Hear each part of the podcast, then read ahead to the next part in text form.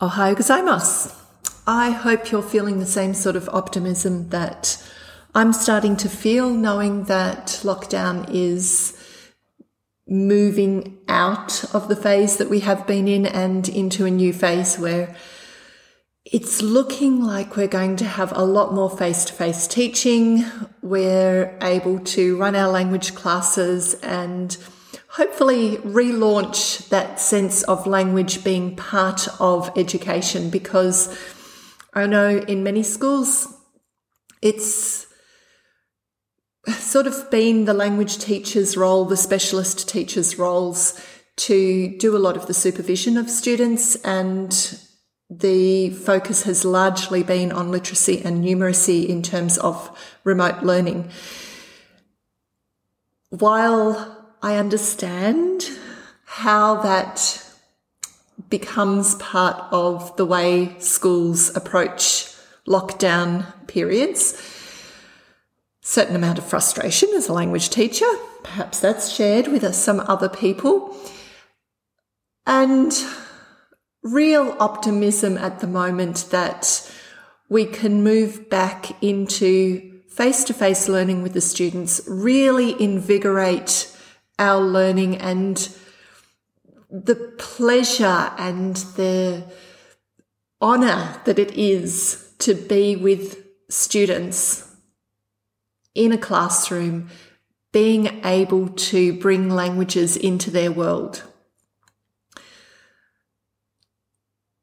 I don't know, but having that everyday face to face forever feeling it's quite different to have had that taken away and my sense of appreciation of that is really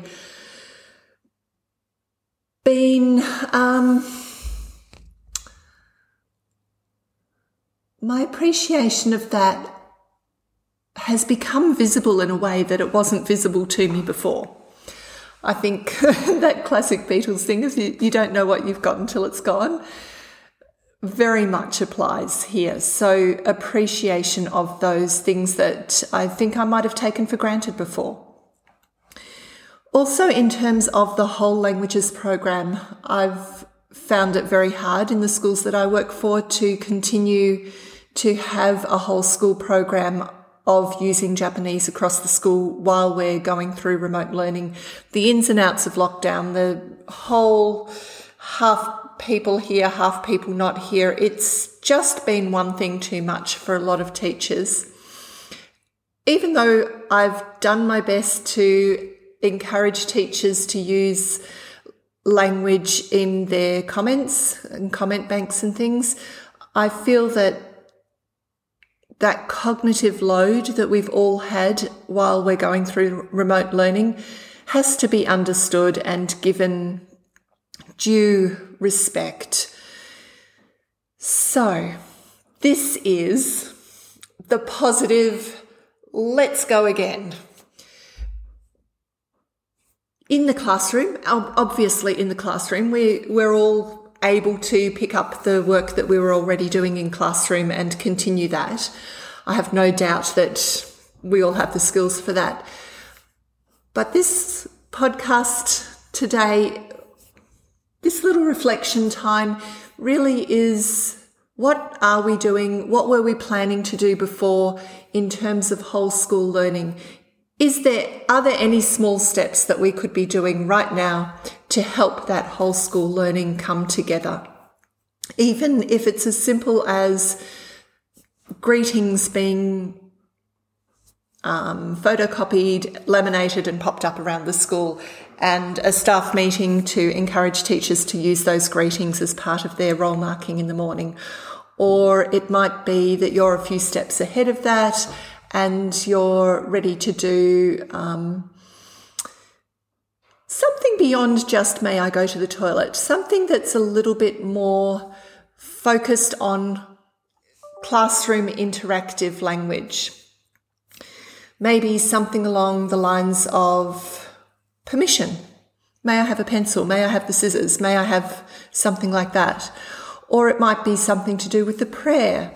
You might have a habit in your school of having a prayer each day and saying that line at the end of each student's contribution of Lord, hear our prayer? What might that look like in your language?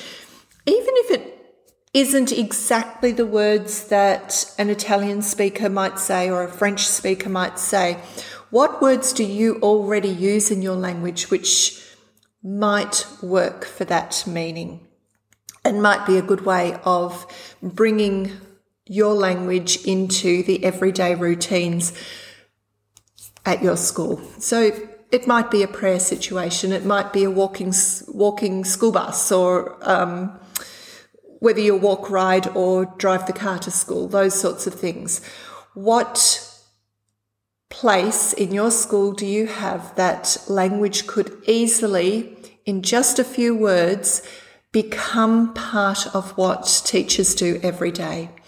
And is that something that your leadership would support you in making part of your school? I do find, I have found from my own experiences and also from what other teachers are doing around the diocese that having something visible written down around the school helps to give that memory prompt of doing something. Some teachers also finding that post-it notes on their computer seem to help to prompt them to use the language throughout the day because during classroom face to face time, there's also a massive cognitive load for teachers, and it's easy to forget that language might be something that they could incorporate into their daily practice. So, asking teachers during a staff meeting or asking your leadership to ask teachers what would be a good trigger for them to help them to remember to use one word of this or that in your language. And let's do what we can to make language something that is lived in the school, lived in the school community part of the newsletter, part of your daily interaction. It doesn't have to be big. It doesn't have to suddenly mean that teachers are taking on the language learn, the language teaching role. It doesn't mean that we're suddenly fluent speakers by any means. But what can we do to make that one more step? Another part of those steps is what sort of accountability or reward system or encouragement could you um, tap into that's already being used at the school or something different? Sometimes a novel new idea helps as well. Um, marbles in the jar is a classic one.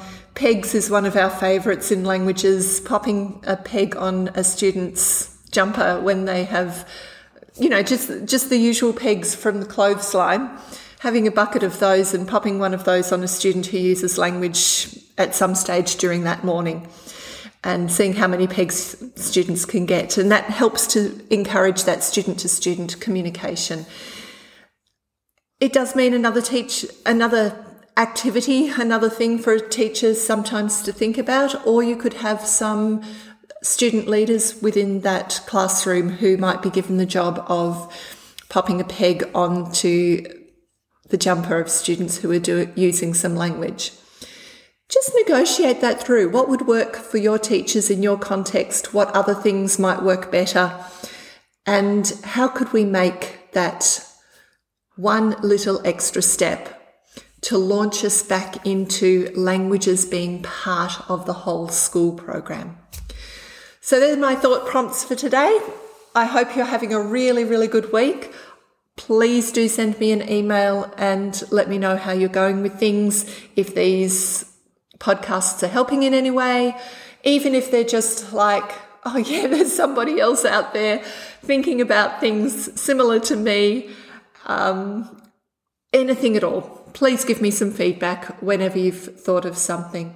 The email is S Taylor at doscel, D-O-S-C-E-L dot catholic dot edu.